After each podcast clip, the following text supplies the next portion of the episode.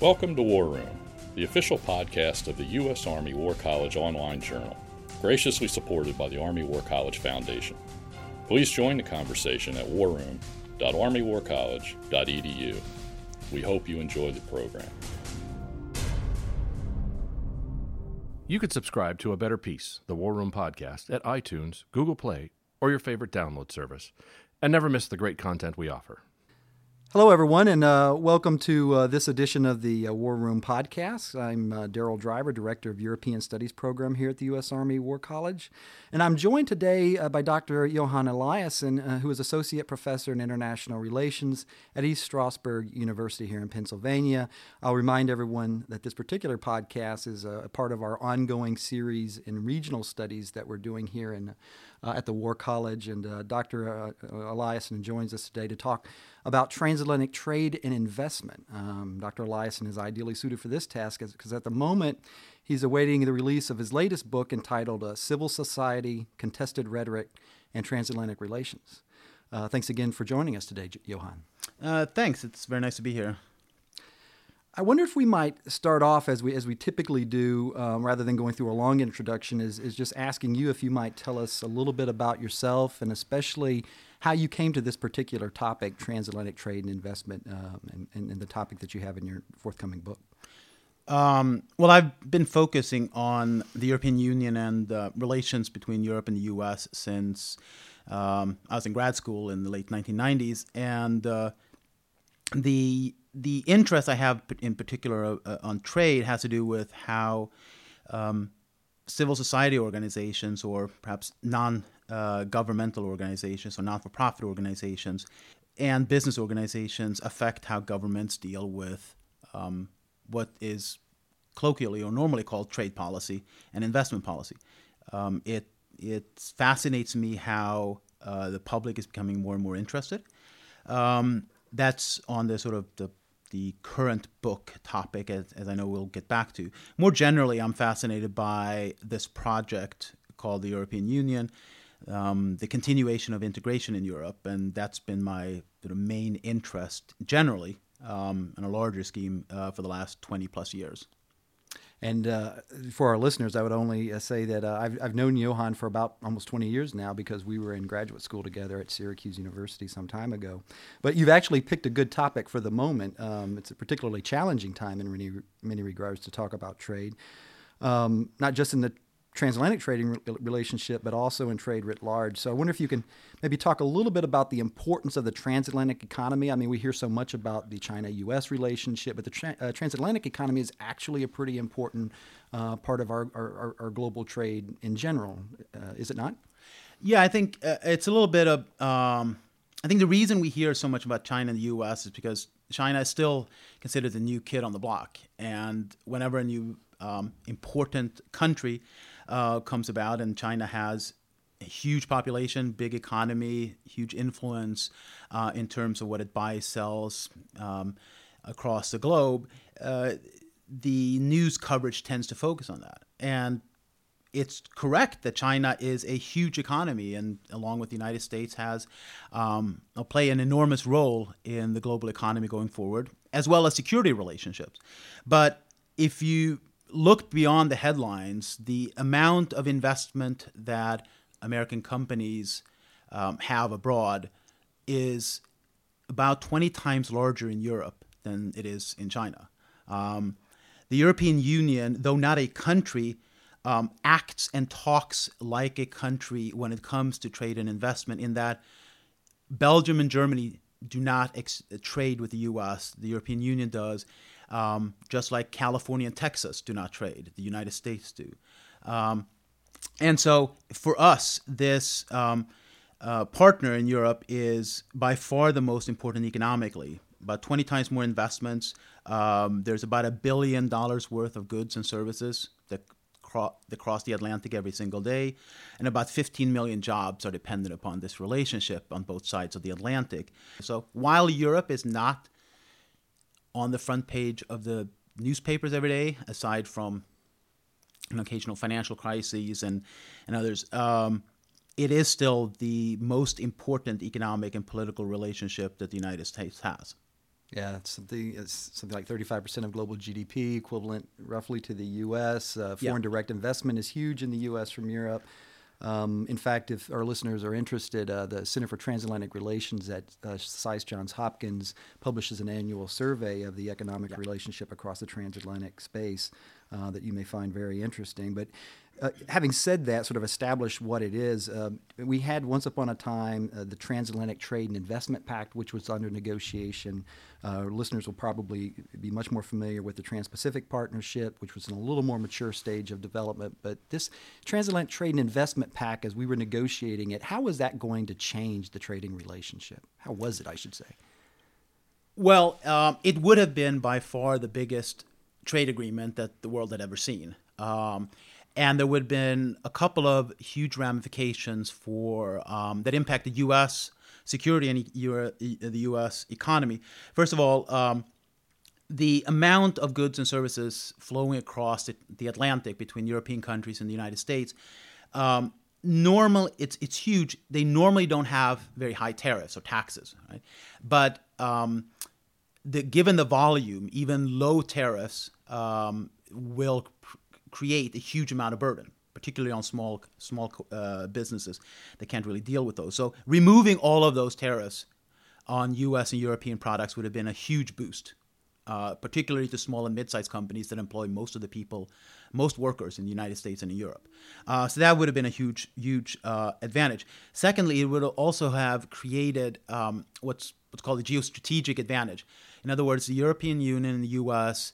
aligning a lot of regulatory standards for various products, from cars, trains, uh, pharmaceuticals, um, digital services, that then other businesses, other firms in other countries around the world, from South America to East Asia, uh, would subscribe to and start conforming to because they need access to the European and US markets. There would be a huge political, economic, and security advantage for the US and Europe because that would put China one of the main uh, sort of economic and security rivals at a disadvantage because although China is a huge market, the biggest consumer markets are still in the US and Europe. And combined, they would set the standards that firms in other countries would uh, abide by. And that was actually explicitly stated by several South Korean and Japanese companies during these negotiations.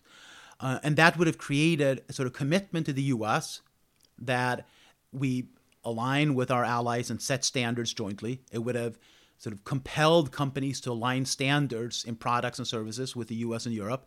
And it would have solidified the political commitments that we have to each other against, um, and I don't want to say in a, in a forceful, aggressive way, but it would have strengthened the position we have vis a vis China.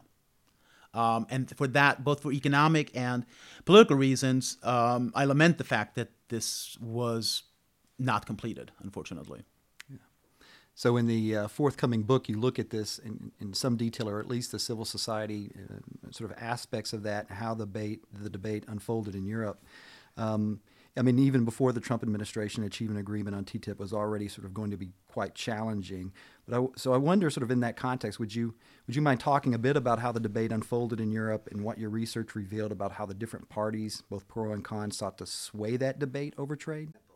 Sure. Um, I, I, just want to add a note on that. Um, the, the upcoming book is co authored with um, an associate professor of historic um, economic history at, at, the University of Barcelona, Patricia Garcia Duran, um, whom I've worked with for the last five years. So she's, she's, she's an excellent co author and a great, great scholar and friend.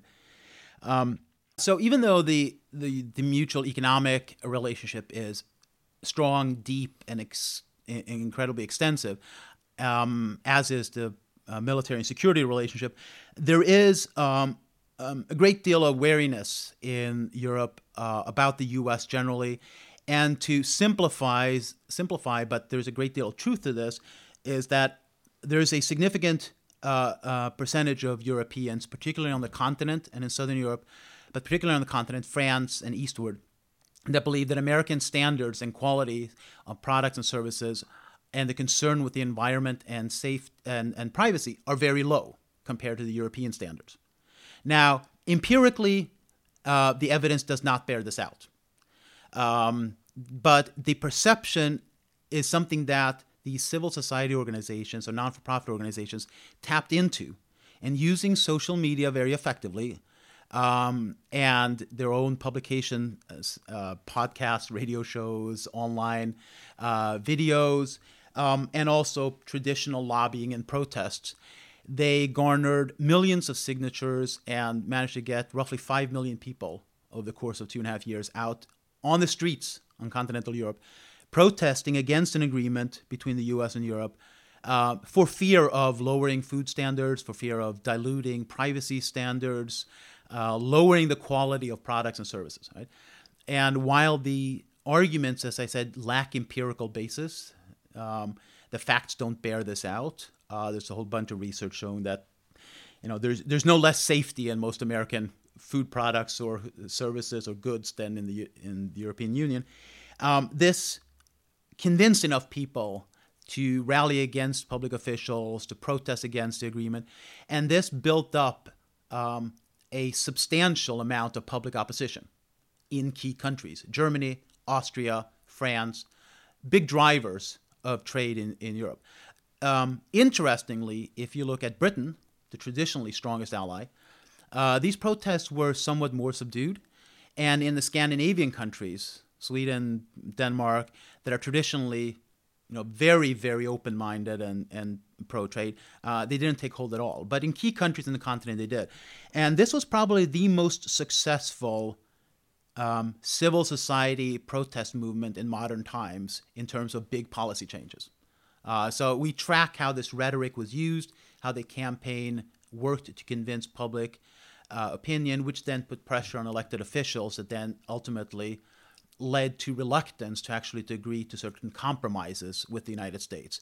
Uh, so while we were debating the Trans-Pacific Partnership in the United States, mostly uh, labor unions and and the Democrats who expressed concern with the Trans-Pacific Partnership, Europe was ablaze with with these mm. protest movements. Uh, and objectively speaking, it was a very impressive can, campaign with hundreds of organizations, more or less coordinated. Um, but of course, it, the outcome, I think, um, was not to the benefit of transatlantic relations. Hmm. Were, were there any similar sort of efforts on the pro side, or was this uh, sort of any organized effort to really get the word out? Or yeah, uh, there was substantial efforts by something called the Transatlantic Business Council, which is one of the biggest con- um, organizations of U.S. and European um, trans- um, uh, transnational firms. Um, they l- had significant activities in terms of holding town halls, uh, publishing research, engaging heavily on Twitter and um, YouTube. But they actually gave up. I had several meetings with the representatives, and they found themselves outpaced, outfunded, outmatched. Um, and surveys show that if you look at the most fa- most commonly used social media sites, YouTube uh, and Twitter, uh, the percentage was about 97 to 3 against versus 4. Um, so even well funded firms um, did not uh, um, find a way to match the rhetoric of the opposition. And also, there was a, a, a dearth of leadership. Uh, European leaders did not firmly back this in the way that you would, would and should have expected them to do. Uh, and that's generally a problem in Europe today. There are very few leaders of the statute you used to have in Helmut Kohl or Margaret Thatcher or Mitterrand or others that there simply are not the type of leadership uh, um, figures today that there used to be, and that was a huge problem as well.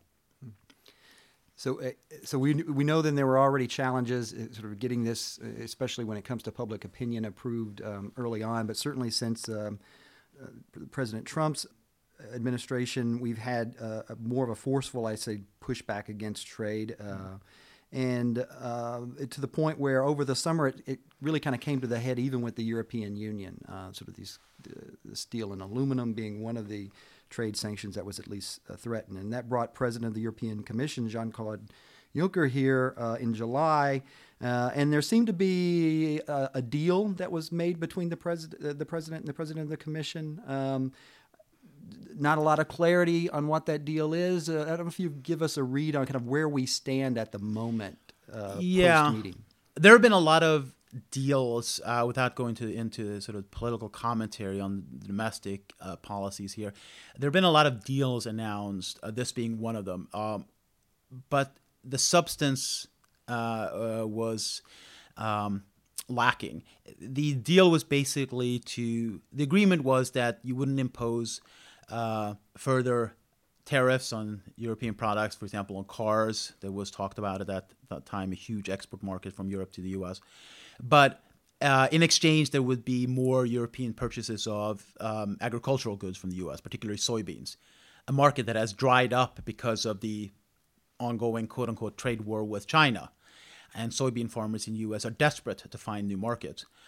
The that that was basically the content of the deal as it stood. We're, we're going to negotiate something in the future.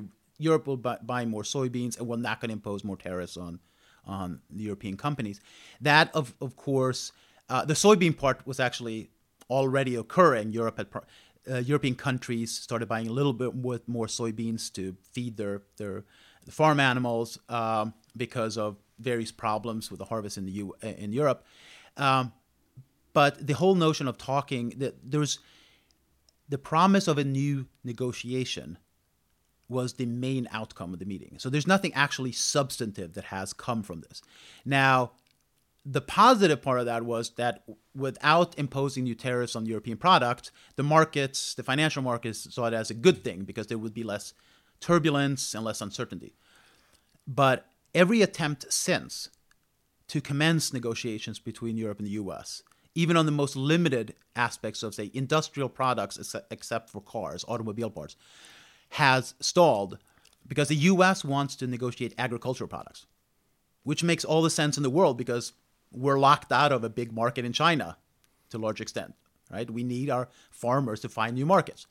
The European size, side says, you know, we tried this with TTIP we saw millions of people protest against U.S. food uh, quality. Uh, this is not the right time and place, particularly when our current administration here is less popular than the preceding one in Europe. Uh, we're not going to be able to negotiate agricultural product mm. access into Europe. And the US side has said that's an absolute essential part of any agreement, right? That we will attempt to negotiate.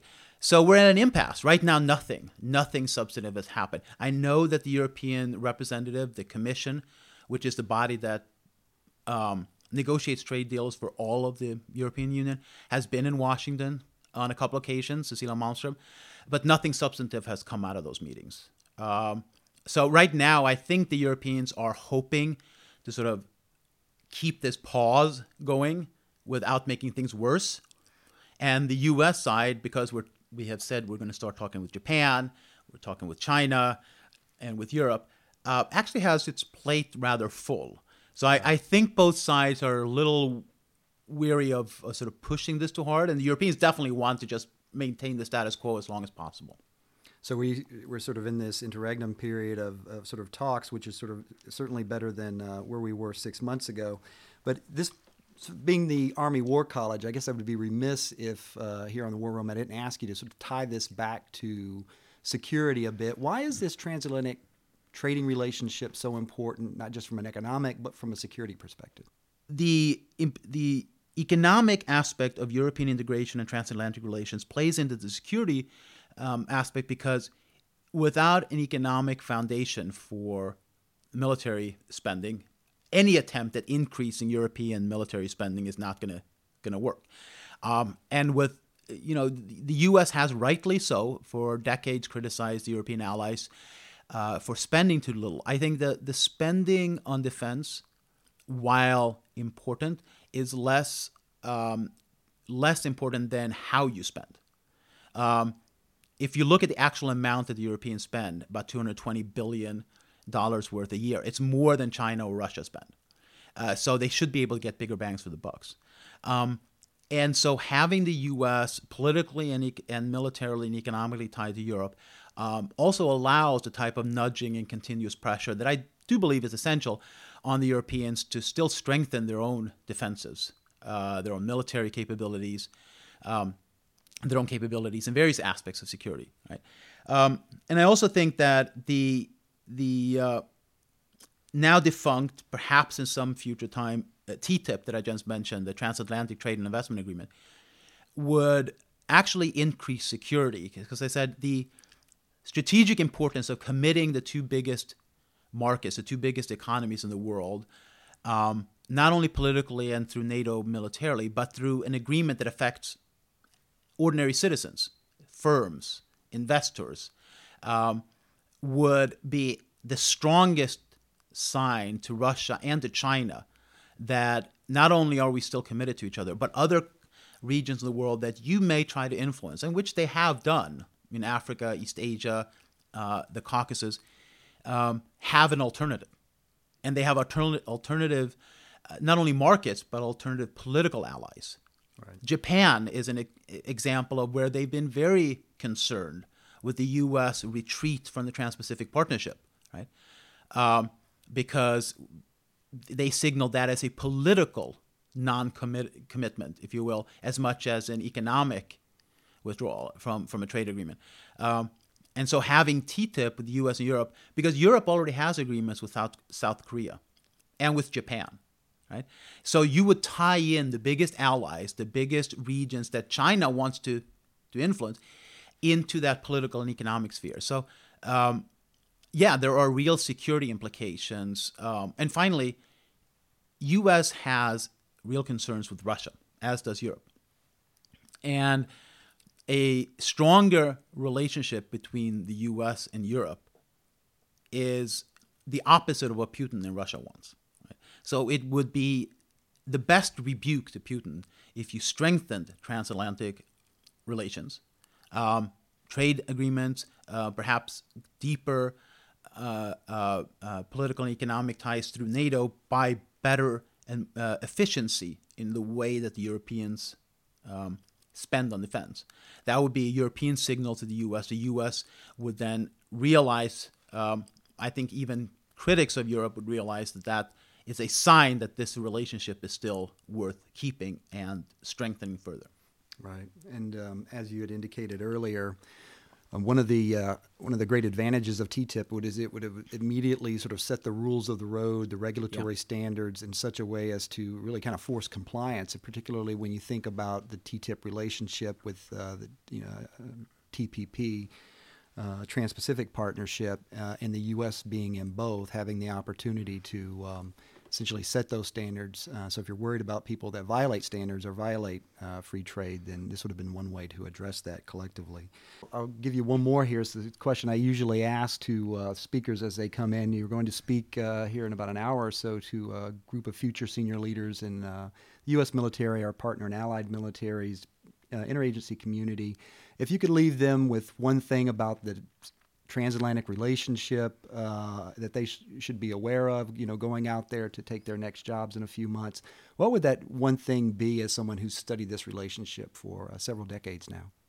I think that we tend to underestimate in the United States the skepticism um, that is growing in parts of Europe about the necessity of a strong transatlantic um, relationship and um, there are forces, and I by that I mean parties and organizations and individuals that um, promulgate uh, messages of of of negativity against the United States um, and in favor of Russia. And I think while that is not mainstream and not dominant, it's not a majority yet. Uh, the undercurrents of this in Europe, I think, um, even in countries like Germany, um, and and even parts of the Netherlands, but particularly in southern and eastern uh, uh, Europe, um, is something to be watched over the next few years. And I think that's a dangerous development um, because Russia is not the type of anchor to which you want to, to fasten yourself. Um, but I think that's something that's not really taken as seriously as it should be in the U.S. Thank you very much. Um, Dr. Uh, Johan Eliasson of East Stroudsburg University. Uh, his new co authored book, Civil Society Contested Rhetoric and Transatlantic Relations, will be out here in March timeframe. Uh, thank you very much for joining us here at, on the War Room and for joining us at the Army War College. Thank you. Thank you very much. It's been a pleasure. And that concludes our program. Thank you for listening. The views expressed in this podcast reflect those of the speakers and do not necessarily reflect the views, policies, or positions of the U.S. Army or the Department of Defense. Let us know what you think. Provide us your feedback, comments, or suggestions through our webpage at warroom.armywarcollege.edu. and have a great day.